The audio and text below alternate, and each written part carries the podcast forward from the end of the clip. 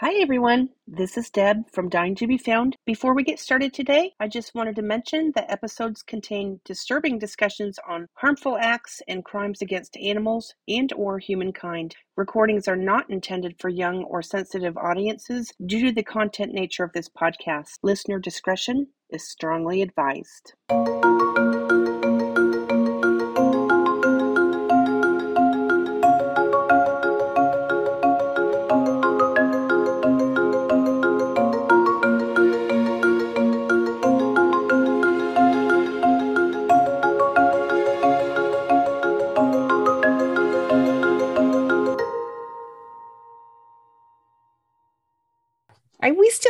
Fun? yeah. Okay, good, because I know I am. All right. Well, hello, everyone. This is Deb. And this is Beth. And we want to welcome you to this episode of Dying to Be Found. I just wanted to kind of give a quick little update. I am somewhat technically savvy, but not 100%. And I wanted to be sure that our listeners know that our email is dying, the number two, the letter B, found at gmail.com because I set up an original email that matched our logo, but for some reason, Google is not verifying me and I don't know how to verify me. So if anybody knows how to verify me, please email me at dying to be found with that two in the middle and a B in the middle. And that's all I got to say. So what's going on, Beth? Well, I was going to ask you that. What's going on in your world this week? I've got a day off today and I'm catching up on all those things that we don't like to do, like insurance and making appointments and things like that. But it's relaxing. I got to sleep in a little bit. Oh, good. What time was that? Mm, Seven? eight no, eight, eight o'clock. Good. I had the day off today too, and I set my alarm for 5 a.m. so I can have a lot of hours in my day. I just have so much art to work on and girlfriends to visit. oh, that's nice. So you went to visit girlfriends today? Uh, yeah, and then I had one in. We were teaching her a technique for her scrapbook, so we're all set. Good. I got my hair done. Oh, and it is so cute, folks. cute. I went for a little different look. I'm sure I'll put it out there on social media soon because I just put one of our um, advertisements out there today. And um, it's slightly different, not too too different, but uh, definitely people are going to notice on uh, tomorrow when I go back to work. Anyways, well, do you want to go ahead and get started, or is there anything else you want to talk about? So today we're going to talk about H.H. H. Holmes, one of the first serial killers on record. I'm going to give a very detailed background that leads up to the events of the story because I really feel this is necessary to paint a picture of who H.H. H. Holmes is and how he was perceived in the community. do you mind me asking you i don't i know the name i just don't know anything about you said he was the first serial killer on record Yes, so in is he- America. okay is he the one that coined the term serial killer do you know no i mean i, don't think he would have but is he Uh, the I doubt reason it because this is going back so far okay to the 1800s. oh wow okay well i'm excited keep going i'm sorry to interrupt you That's okay. so Deb and I decided that the story will be in two parts because there is a lot of information about H.H. H. Holmes that needs to be told that eventually leads up to his crimes. We are going to break this down to Holmes' young adult life in part one so we can paint a clear picture of his character. Then we will go into crimes in part two. So please be patient, but I think you're going to enjoy this. i know i'm going to enjoy this because i'm intrigued already i just i know the name i just don't know i can't believe i gone i've gone this long without knowing who this person is Well, I can't believe I didn't neither. And this was brought up by a coworker at work, and they were shocked I'd never heard of this gentleman before. So I looked it up and I thought, oh, I'm going to buy a book on him and I am going to read and learn. So Herman Webster Mudgett was born on May 16th, 1861, in Gilmanton, New Hampshire. Spoiler alert Herman later changed his name to H.H. H. Holmes later in life. In the meantime, I refer to him as Herman Mudgett. So Mudgett was born to Levi Horton Mudgett and Theodate Page Price, who were two of the first English immigrants in the area. Herman was the third born child of five children and was considered to be a mama's boy. Oh, During- a mama's boy. I had one of those until until he probably turned 16 or 17 and then he just went on out into the world and I barely see him anymore. But when he comes over, we have fun. That's nice. I still have a mama's boy. I love that. Maybe your mama's boy can talk to my not mama's boy. During his childhood, Herman enjoyed designing scarecrows and motion machines. Okay, can I stop you there? I'm sorry. I'm random. In case you didn't know that, Beth, I'm random. Okay, have you in the in the fall have you ever driven through a town where they really dress up the town for Halloween or just for fall festivals coming in? Um, we had a town a couple years ago where I was driving through to visit a friend, and everywhere I looked, people had all these scarecrows. So did a uh, town when I lived out in uh, Nova Scotia. You had that in Nova Scotia? Yeah, in the town we were in. And I, when we first moved there, it was so cool. Wedding dresses. Cool. They, they were even wearing wedding dresses and wow. outfits. Oh, yeah, that's so neat. But the further I drove through town, I just started thinking, wow, th- this is getting a little creepy. Because I was like, oh, look at that. Look at that one wearing a wedding dress. That is so cool. And then, wait a minute, this is getting creepy. Just a bunch of scarecrows. I mean, I guess I had to really, I think I went online to see what the deal was with the scarecrows, but it's a great concept. I think more people need to get back to doing that. So, what is the deal with scarecrows? I don't know. It was just creepy seeing a bunch of them looking at you when you're driving oh. through town. Kinda it's like, like one of those movies, you know, where like people get lost. Okay, sorry to interrupt you. Continue. That's okay. So it seems that Mudgett was quite resourceful from the beginning, which continued into his later years. His personal dream was to marry a local rich girl who could finance his medical school. Once he reached adulthood, he took on many jobs such as a teacher, a physician, a pharmacist, a barber, and a hotel owner. Mudgett grew up with a fascination with the human skeletal frame and was believed to begin studying medicine because of this. He first studied medicine in Vermont, then eventually transferred to the University of Michigan Medical School. He was known to work on cadavers on a daily basis during his studies. I have a story about cadavers. Can I tell it? Yes. okay. So, our other sister was in medical school years and years ago. I'm talking about when she was first going off to college, university, and I used to live close by her. So I would drive to go see her on the weekends. And she was, oh, I don't know. She was so excited about being at medical school. And she's like, oh gosh, let's just go take a tour of the campus. She took me here and there, which was quite interesting and intriguing because you would see different rooms. You know, when you go into a doctor's office and they have that skeleton hanging in yes. the in the room, there were those hanging in there. And then she was like, okay, you, this I'm saving the best to last. Anyway, so we walk into this room and it is full, and I mean full. It's it was just a room full of cadavers. And she was oh so God. excited about showing me this room that she was literally flipping body parts just here and there and, and flipping back the cavities of the stomach and just talking oh. her medical talk. I was horrified. Did you did you have nightmares after that? No, but I was just like, oh my gosh. And then somewhere along the way, she's like, you should donate your body to science. Anyways, so I've been in a room full of cadavers. Mm, that's that's creepy.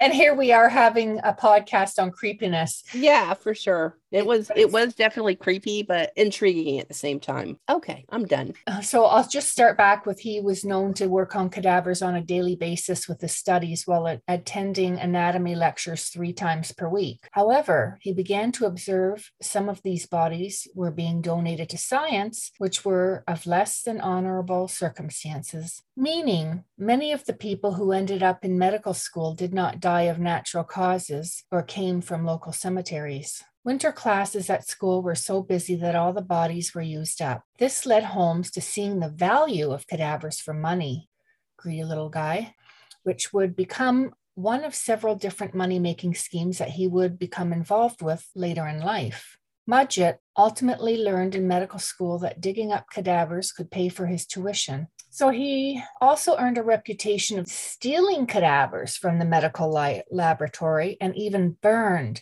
disfigured and planted bodies to look like they were killed in an accident. That's gross. I know. Eh? Okay, that's that's bizarre. So he's like using them as Barbie dolls. Yeah. Nice. This this is guy is really creepy. So Mudgett married a young lady named Clara Lovering in 1878, likely to help pay for his tuition in medical school. I think and there so, it yeah. is. We had mentioned earlier that his intent was to live off the riches of a wealthy wife. However, Holmes was known to have a violent temper, and in 1884, Clara moved back to New Hampshire where the couple lost touch with each other. The couple never divorced, they just separated when Clara moved away. Once separated, Holmes was forced to leave his medical career to teach because he simply could not afford his own schooling. By 1881, Mudgett was facing substantial financial hardship and was doing everything he could to survive.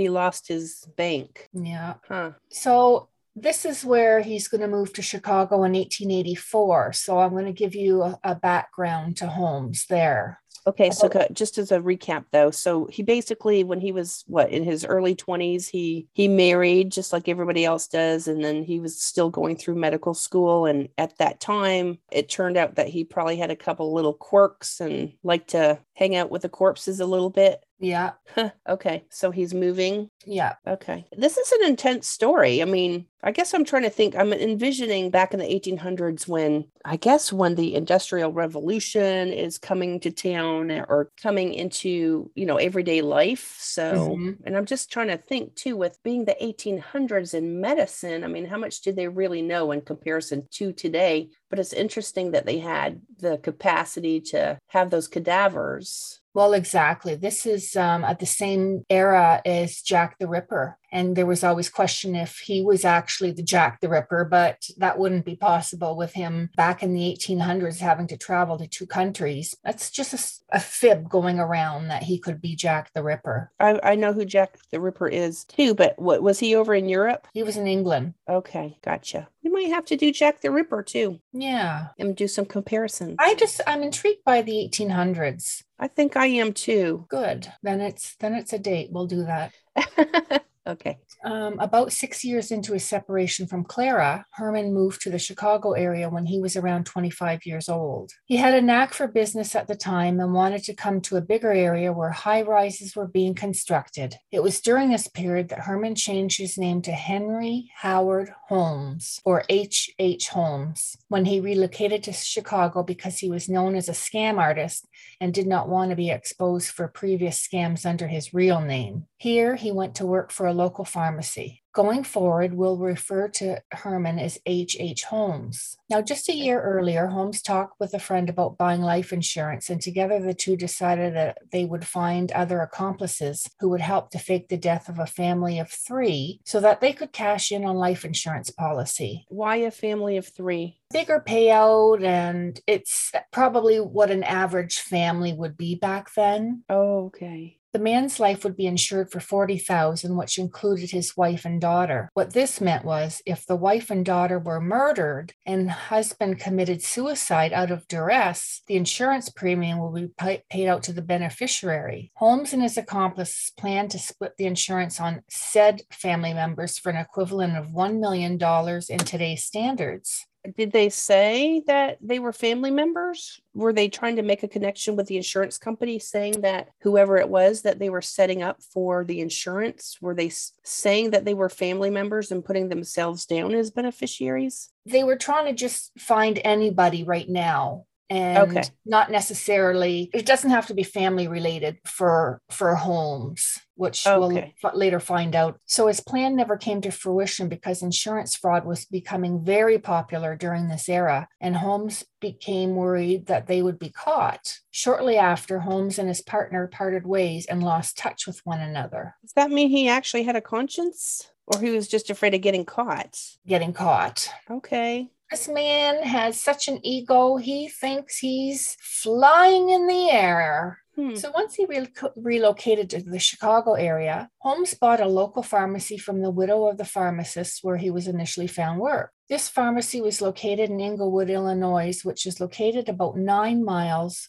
or 14 kilometers outside of Chicago. Some say that the death of this pharmacist was somewhat suspicious and that Holmes had something to do with it. Then, soon after he bought the pharmacy, the widow went missing. Holmes claimed to the people in town that she moved to California after the death of her husband. I'm sorry, does it sound suspicious that she would move away if in that era? In that era, it probably was. Today, not so much. But back then, you know, there were close knit families and everybody knew everybody's business. True, and they're probably not as spread out as we are today. Exactly.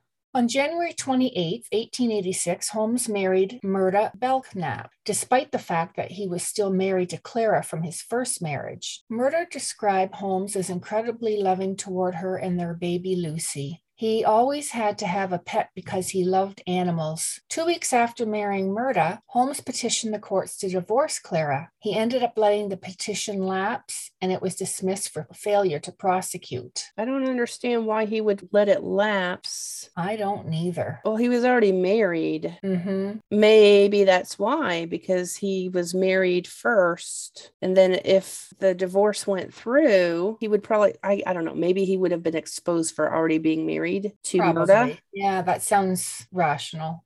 Holmes quickly came with an elaborate plan to fake his own death so that his marriage to Clara could be dissolved. Always scheming, isn't he? However, Holmes later found that following through with the scheme would prove to be difficult. He initially intended to use one of the cadavers from the medical school as his own body, but he was unable to follow through and life moved on. That same summer, Holmes' pharmacy's business continued to do very well in Englewood. As I mentioned earlier, Holmes had a knack for business, so it was no surprise that he had been eyeing a vacant lot across the street from the pharmacy for a very long time. He eventually purchased the lot under a false name of H. S. Campbell and soon began sketching out plans for what would come later. In 1889, Holmes designed a three story hotel with the intent to accommodate visitors for public events coming soon to this area. Holmes balanced the construction of his hotel with successful pharmacy business. Since he had a background in medicine, he was living what he could be considered as a very comfortable life. He was flirtatious with female customers who came to his shop. They would ask to speak with Holmes directly. Now remember, Holmes was married to Myrta at this time. Myrta thought her husband's behavior was cute at first, but as soon became very jealous and lonely. Watching my husband flirt with a bunch of other women would be cute in the least. I know. Could you imagine? Maybe, well, maybe she was kind of proud thinking she had a real catch there. True, because he was a pharmacist and he was own he was building the hotel. So mm-hmm. obviously he was well off in the community, right? Yeah, and Holmes was very he was a very elegant man in a lot of people's eyes and everybody had him on a pedestal at times. This oh. is a man that really took over the city and um, very pleasant personality. So Holmes planned out his building without consulting an architect. He wanted the first floor to be retail space so he could generate income and also bring in as many women to the area as possible. He started a women's placement agency to support the movement of women going to work. Eventually, he opened a new pharmacy on the first floor after selling off his first pharmacy. The second and third floors were designed to be apartments, and this is where Holmes took up his own residence. He built a large office overlooking the corner of 63rd and Wallace, which was important because it was announced that the World's Columbian Fair would take place in Englewood. Holmes building would eventually be just a short streetcar ride from the end of 63rd. So a lot of people would be on the path just to get to his hotel. You know, I know we talked about Downton Abbey in the past. There was another show. This is reminding me of that time that time period. Mr. Selfridge. Don't Have you ever it. seen that one? No. Okay, he's the guy that actually came up with the term the customer's always right. Really? Yeah, and it's one of those PBS specials. You all, if you don't watch PBS specials, they're amazing. But it's just a part of history. His name is Mr. Selfridge, and he opened, he was an American that moved over to Europe and really started the retail business over there, kind of like the size um, of a department store like Sears or J.C. Penney of its time, right? But he coined he coined the phrase "the customer is always right." I would definitely recommend that. So, Hmm, um, cool. Holmes kind of sounds kind of like the same way as far as an entrepreneur Yes. and how he is, you know, started. That's a really good concept for retail space on the bottom floor.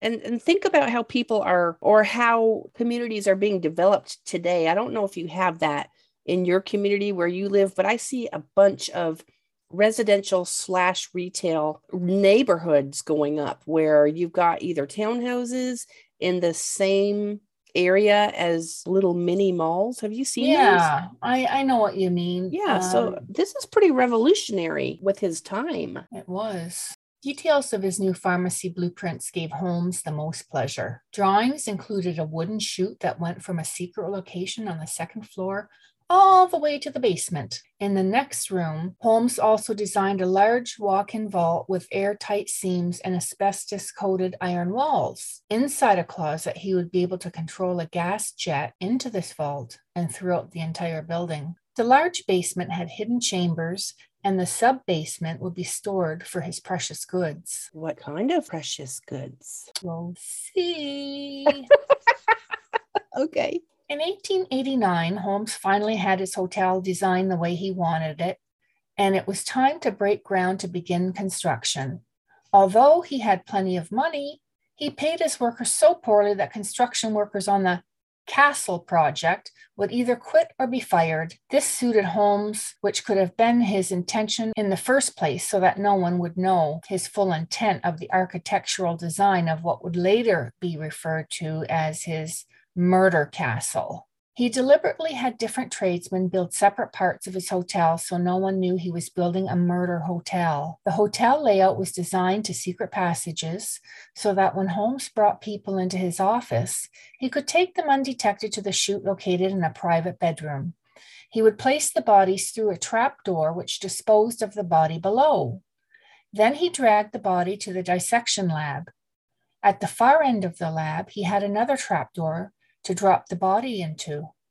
Holmes would then go back to his private bathroom and enter a secret stairway to where the body lay on a platform. I know they didn't. Did they have elevators back then? No. Okay, so he is Well, they might up- they must have because they have high rises. Oh yeah. So it sounds to me like he's just going up and down and up and down and up and down. He's getting a great workout. Okay, and then I guess too while you're while you're talking about this, I'm curious to know where in the world is his mindset because he's talking he he built a hotel to be a a murderous hotel hmm and then he's all he's designed it so that he could drag people and drop them through all these trap doors That was his intention. That's why he liked to have it right on that corner, right near where the fair was going to be. i thought he was an uh, okay i'm sorry i know he's a serial killer but how in the world does he function because he has got the community so what's the word i'm looking for Wrapped around their finger. yeah and th- nobody's the wiser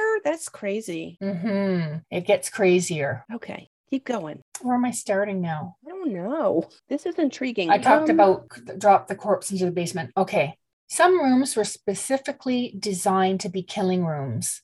Guests who stayed in the hotel said that its design was confusing and felt somewhat like a maze. Holmes eventually completed construction of his hotel in 1891 and began advertising in the local newspapers for women to come to work for him. However, one of the conditions that Holmes made upon employment was that anyone who worked for him was required to carry a life insurance policy. What do you think about that?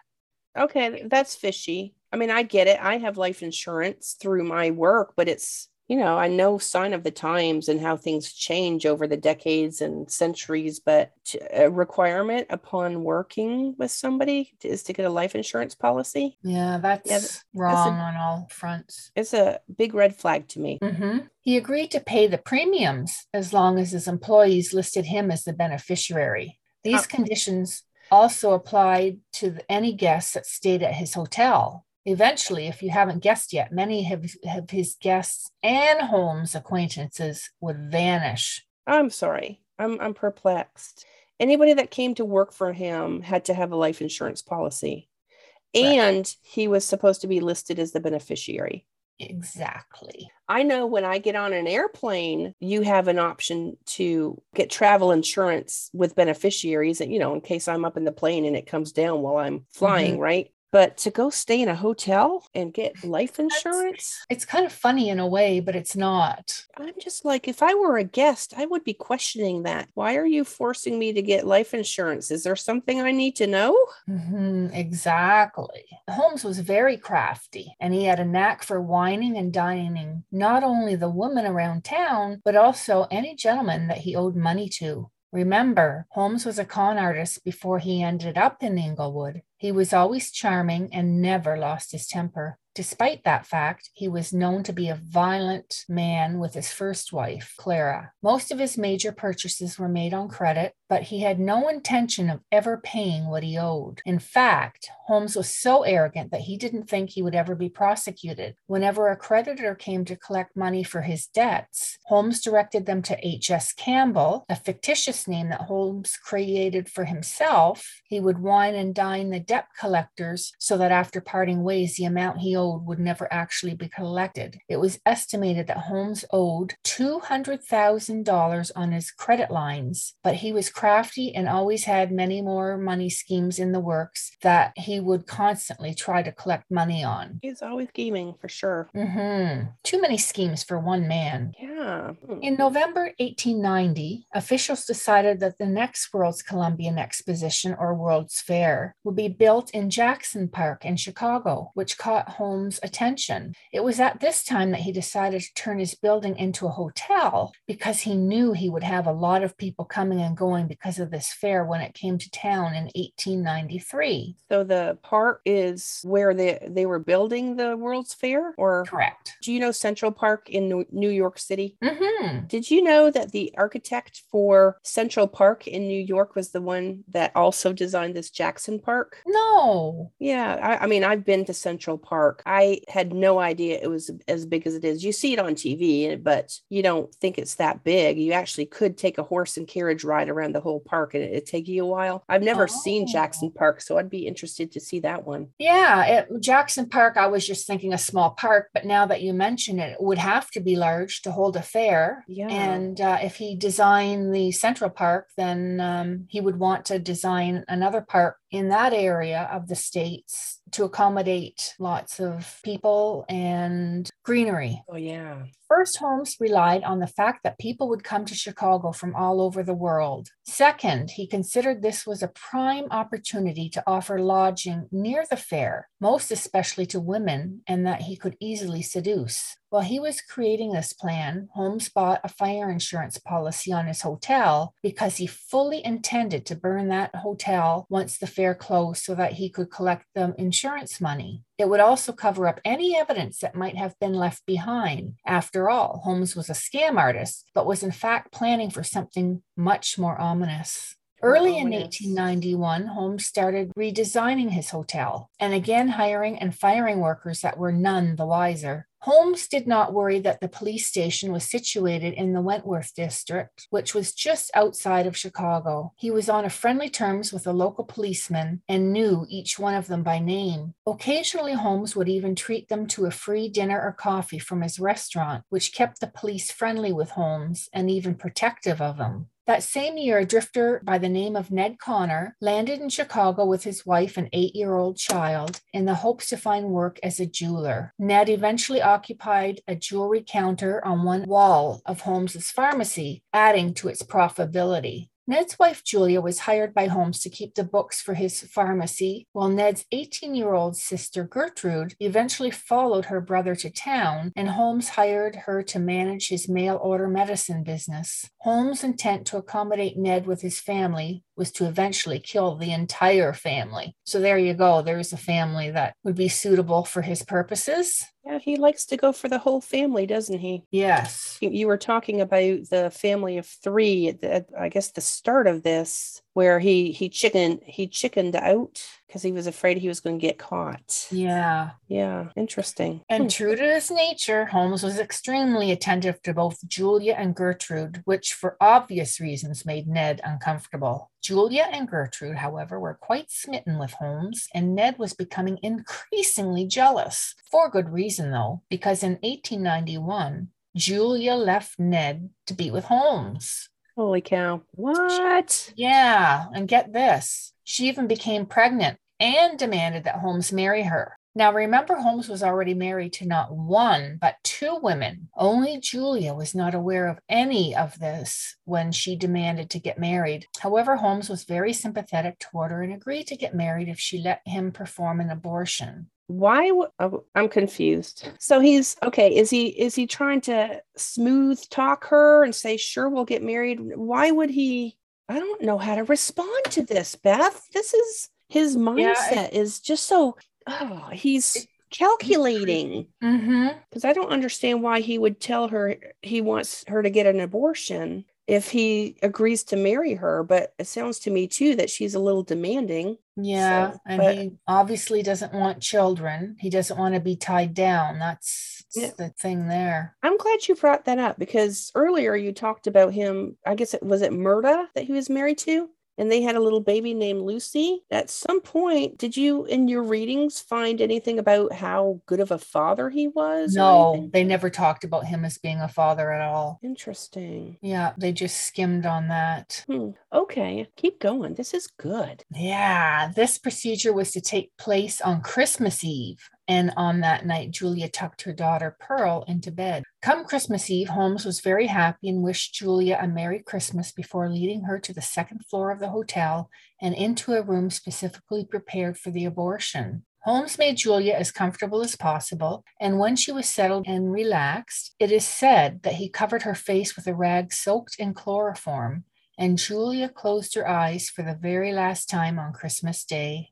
Other stories say that this was a case of a botched abortion, but regardless, Holmes later confessed that Julia's death was intentional. On Christmas morning, Julia's friends, the Crows, were waiting eagerly for the arrival of Julia and Pearl.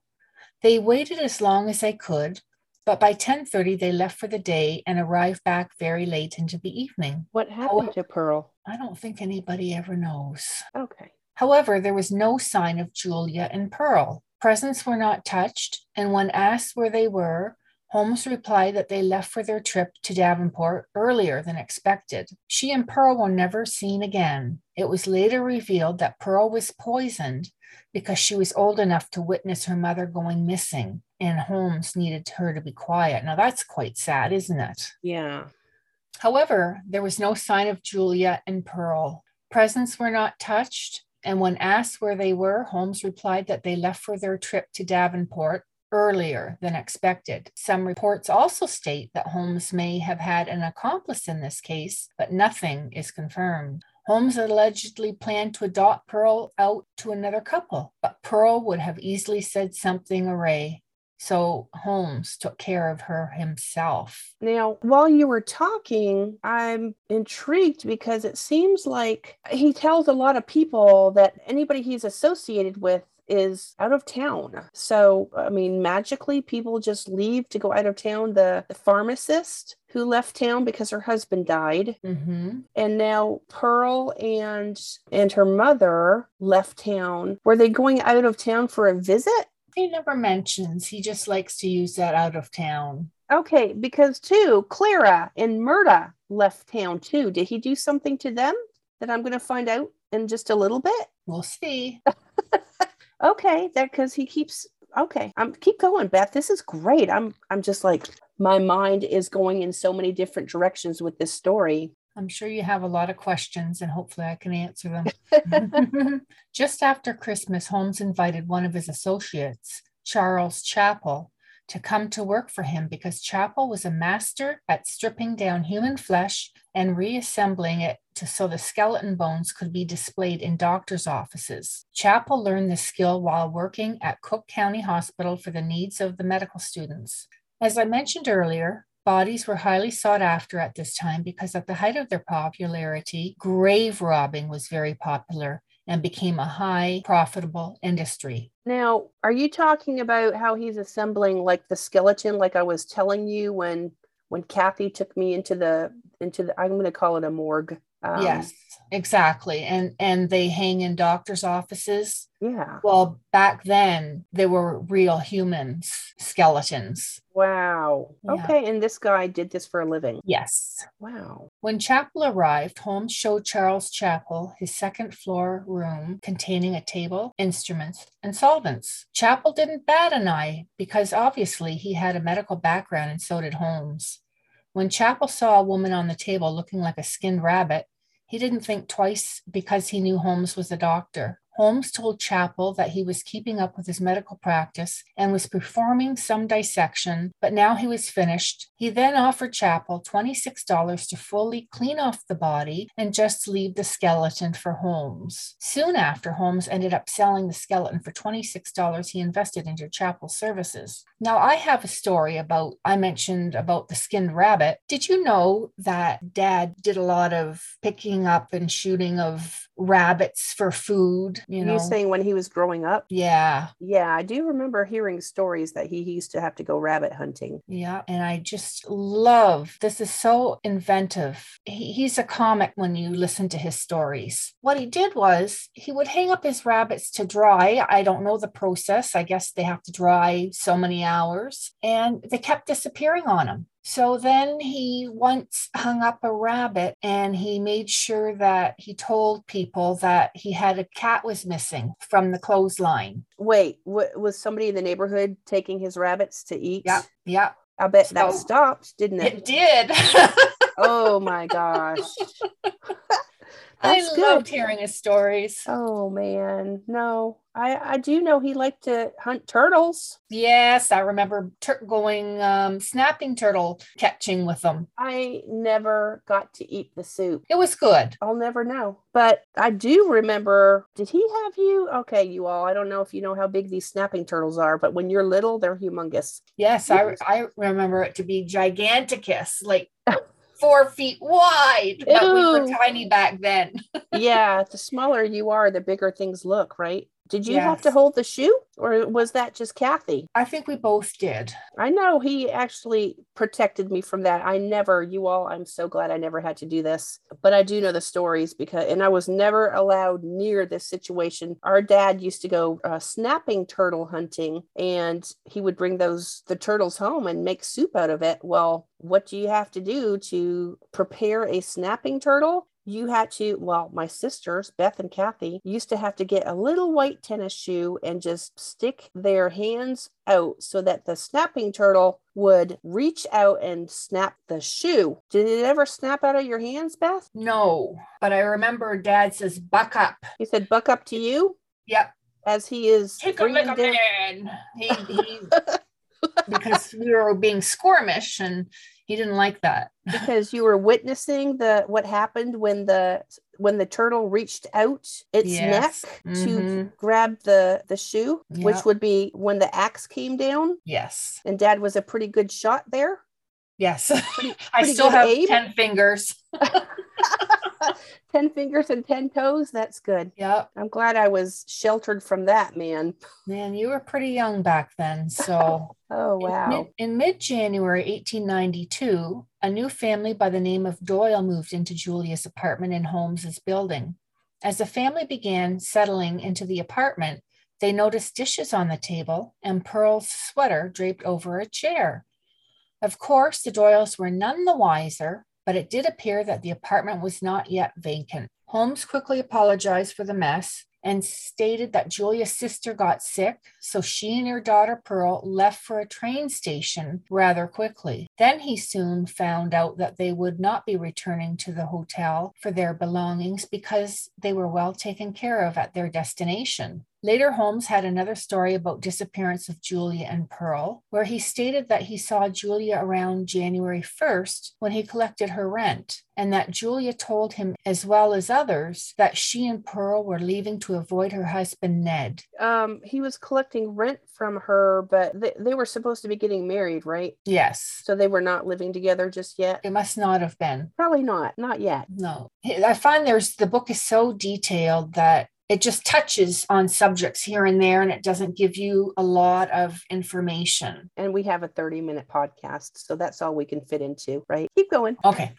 Where do I start? Hmm. Holmes also denied that any affair took place between himself and Julia, and also noted that Julia had a hot temper. Other people who knew her would say differently. Keep in mind that we are building some of this storyline to later events, so some of the names that we are bringing up will play out later in part two. In the spring of 1892, Holmes' assistant Benjamin Pitezel was in the city of Dwight, Illinois, about 75 miles or 120 kilometers southwest of Chicago. Pitezel was closely associated with Holmes through many of the scams that took place before Holmes moved to Chicago. At this time, he was taking the cure for alcoholism at the Keeley Institute. This cure solution was a secret, but chemists were able to figure out that the solution created a state of euphoria, sedation, and amnesia. Eventually, Holmes recreated his own cure and opened the Silver Ash Institute, which he established inside the castle he built. This institute was also later used to continue on with Holmes's mail order pharmaceuticals business. So, Pitezel returned to Englewood and told Holmes that he met a beautiful woman named Emmeline Cigrand. Emmeline was 24 years old, a blonde, and since 1891 worked in the office of Dr. Keeley. Holmes immediately became intrigued with a hold of Emmeline, offering her double what she was making in wages to work for him. Emmeline quickly accepted the offer and moved to Chicago with $800 in savings. Once she arrived, Emmeline moved into an apartment near Holmes's building. Of course, Holmes put on his charm and bought her a bicycle to draw her in. They often took bicycle rides together and rode to the construction site where Holmes' building was being constructed. This building is going on and on, isn't it? Oh, it took forever. One day, Ned Conner went to Holmes's office where he met Emmeline. He was angry and wanted to talk to Holmes about a problem with the mortgage. Emmeline was the one to greet him, and he couldn't help but notice the way Emmeline talked to Ned about Holmes. Ned later said he could tell Emmeline was extremely fond of Holmes just by the look in her eyes when his name was brought up. Ned recalled telling Emmeline that Holmes was bad for her and that she should get away as soon as possible. But of course, Emmeline ignored his advice. Is Ned the one that was married to Julia? I, you know what? He's got so many women. I'm confused. Okay, I'm just coming in to talk about the mortgage. While you were talking, I was thinking he was probably the one that Julia left him to go be with Holmes. Okay, yeah, there's a lot of women, lots of them. On May 1st, 1892, a doctor named M.B. Lawrence and his wife moved into a five room apartment in Holmes's building. The Lawrences often saw Emmeline and Holmes together, and soon Lawrence could also tell this was not just a working relationship. As it turned out, Emmeline was deeply in love with Holmes because she considered him to have so many good qualities. According to Emmeline, Holmes was even the son of an English lord, for whom Holmes swore to her secrecy when he disclosed this to her. Emmeline could not help herself and eventually told her friends about Holmes's family line and in turn swore them to secrecy, just like she was. You know, this is like a Harlequin romance, isn't it? It is. There's a lot going on here. Yes. And it was very confusing trying to put everything together for this podcast. You're doing a great job. It's just so intriguing with the storyline here. There's Yes, it really is an intriguing story. Emmeline was a kind and outgoing woman. She made many friends and kept in touch with her family and friends in Indiana. In October, two second cousins, Dr. and Mrs. B.J. Cigrand, visited Emmeline when he was researching some family history on the Cigrands. They did not meet Emmeline before this time, but when they did meet, Dr. Cigrand was charmed by her pleasing manners. He later said she was a wonderful woman physically, being tall and a lot of blonde hair. What is it with men and blonde hair? blondes Okay. have more fun. okay, sorry, go. Go ahead. When Emmeline took the Cigrands on a tour of Holmes' building, she told them there was an effort to transform the building into a hotel for the World's Fair exhibition guests. Dr. Cigrand never met Holmes on this visit, but they heard a lot of grand stories of Holmes from Emmeline. She told of Holmes' charm, generosity, and how business savvy he was. Soon after Cigrand's visit, Holmes asked Emmeline to marry him, and she accepted. He promised her a honeymoon in Europe and a visit to his father, the Lord. Emmeline left for Holmes Building in Englewood in the first day of December 1892. She stopped in at the Lawrences to give them an early Christmas present because she was going to Indiana to spend Christmas with her family. For some reason, Mrs. Lawrence had the feeling that this would be the last time she would see Emmeline and asked if she was planning to go away for good. And Emmeline answered, Maybe. The question was, did she finally learn things about Holmes, such as putting things on credit with no intentions of paying debt? Now, was Mrs. Lawrence the wife of the doctor that came to town living in that five bedroom or that five room rental in the building? So they were just acquaintances, right? Just acquaintances. Okay. I was trying to connect the relationship here.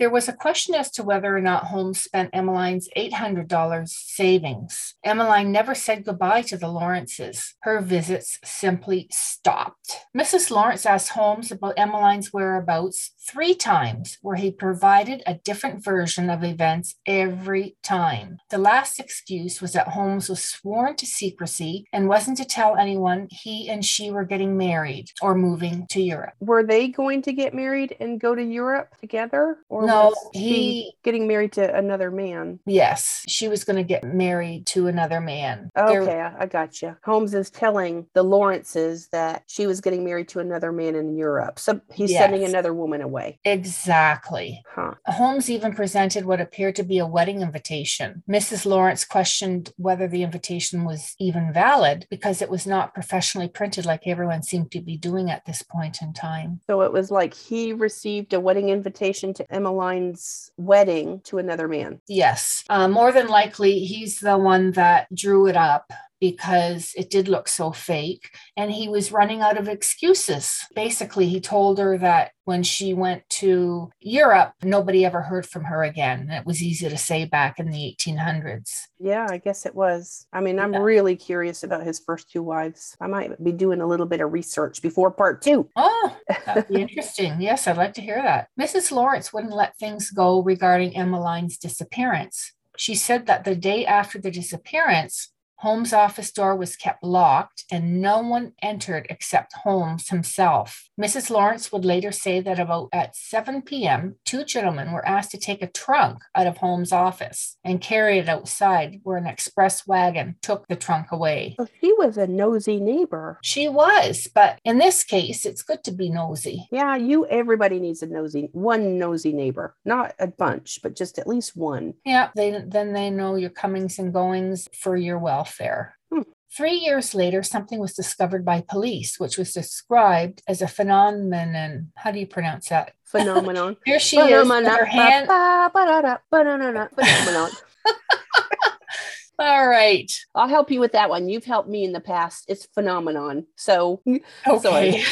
I tried so hard. oh, you did good. All right. Something was described as a phenomenon. Yeah, and it would defy scientific explanation. Somehow, a small footprint, thought to be that of a woman's foot, was deeply etched into the door of the room with the vault in the murder castle. There were details of the footprints trying to be rubbed off by hand, then with soap and water, but still the footprint remained clear as ever. No one could explain this mystery. The only theory that the police could come up with was that Holmes was known to have an avid interest in chemistry. Their theory was that Emmeline had stepped in acid, placed her feet against the door, and etched her footprint into the vault's door about two feet from the floor. Something peculiar occurred in this room sized vault, but Holmes never confessed to anything. Emmeline's parents did not receive any more mail from her, even though it was common for her to write to them two or three times a week. Emily's parents never imagined that she could have been harmed, but rather that she died in Europe, where Holmes said she moved to. On March 16, 1893, Peter Cigrand, Emmeline's father, wrote to Holmes asking Holmes about the whereabouts of his daughter, but never got a reply back. On the other hand, Holmes was confident that everything was kosher. Emmeline was carefully disposed of, and now he could focus of his enterprises. At this point, Holmes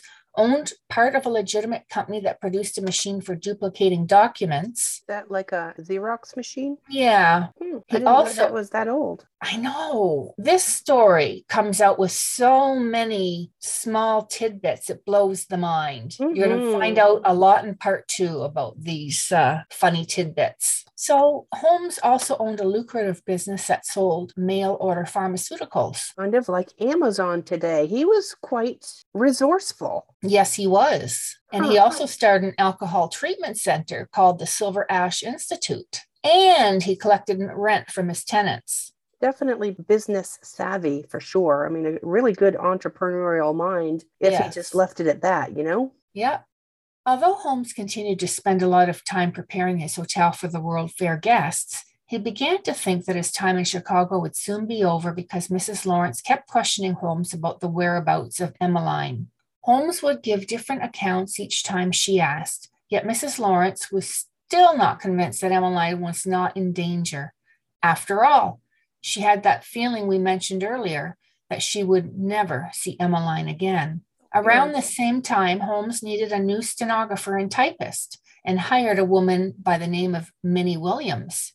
Holmes met her on a trip to Boston. Minnie was perfect for Holmes. She was plain, short, and on the heavy side. She was described as having a masculine nose, thick, dark eyebrows, and almost no neck at all. Who does that sound like? Well, you have a neck.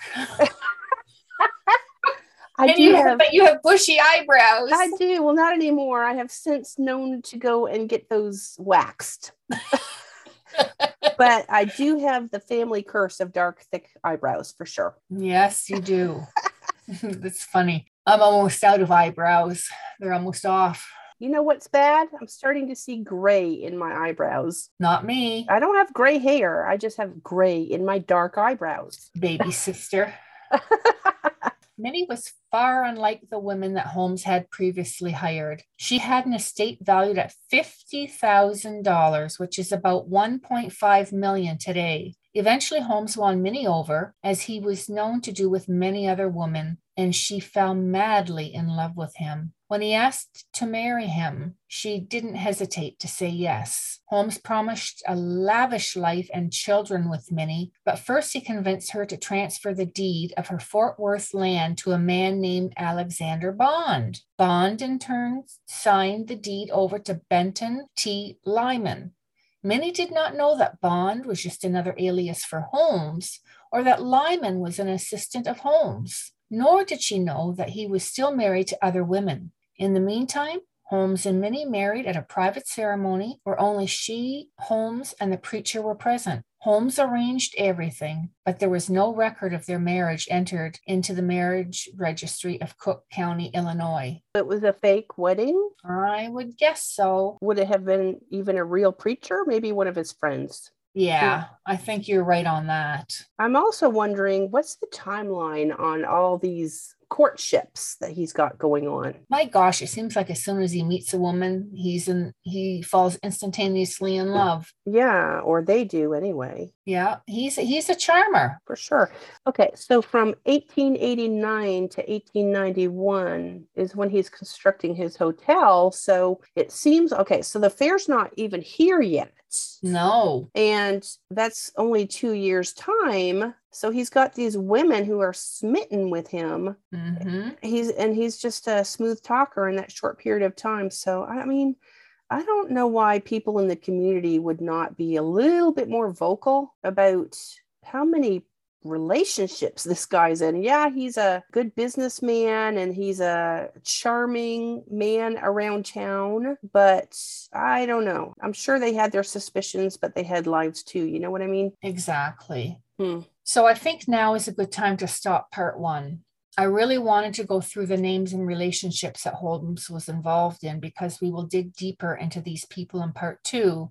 But here is what we know so far. One, Holmes was a known con man who moved to Chicago to escape this reputation, but continued to use women and plot more sinister things when the World's Fair came to town. Two, Holmes went under several aliases to swindle men and women out of money, which left it almost impossible to collect his debt or connect him with fraud. Three, Holmes was married to multiple women who either left him or disappeared, leaving people suspicious of his accounts of his whereabouts. Four, Holmes could have easily continued running his lucrative business ventures and collecting rent on both his rental, retail, and residential space in the castle. But then again, he had the mind of a killer. And lastly, Holmes went on to use the World's Fair as a backdrop to his murderous schemes which we will talk about in part two. How did you get through this book, Beth? That is a lot of information. It is. I'm I can't wait for part two. When I finished the book, I had 18 type pages. Oh wow. So uh, had to be condensed from there. Well, now I know that we have a part two. That uh, completely makes sense. I mean, that was, I guess, a really good synopsis on his personality, and mm-hmm. I mean, he's just fitting right in to society, or at least we think he is. Well, um, if you walk away with all that knowledge, then you'll then you'll understand why people are so in tune with his mannerisms, his gentlemanness of winning winning over women and just what a kind fellow he was because that's what he wanted to show now you said earlier too when he was married to Myrta that he loved animals mm-hmm. and he always had to have a pet where did he turn? That's my big question. If he was doing so well and he was a successful entrepreneur in the community, what in the world set him off to be the person that he turned out to be? I, I can't wait. question that we can never get from any of these people who are murderers and thieves and robbers, and they just maybe don't have a conscience. Yeah, I guess that would probably be it. And that's what it boils down to. Well, I can't so, wait for part two. Yeah, before we go, do you have a teachable moment for us? A teachable moment. Um No, I don't have a teachable moment right now. I'm not prepared for that. I meant to look one up, but um I really got to get these teachable moments down, don't I? I said I was going to have them and I'm mm-hmm. not you consistent. Did. So I will do my best for next time. No, no teachable moment. Okay. How about you? Do you have one? No. I just finished talking.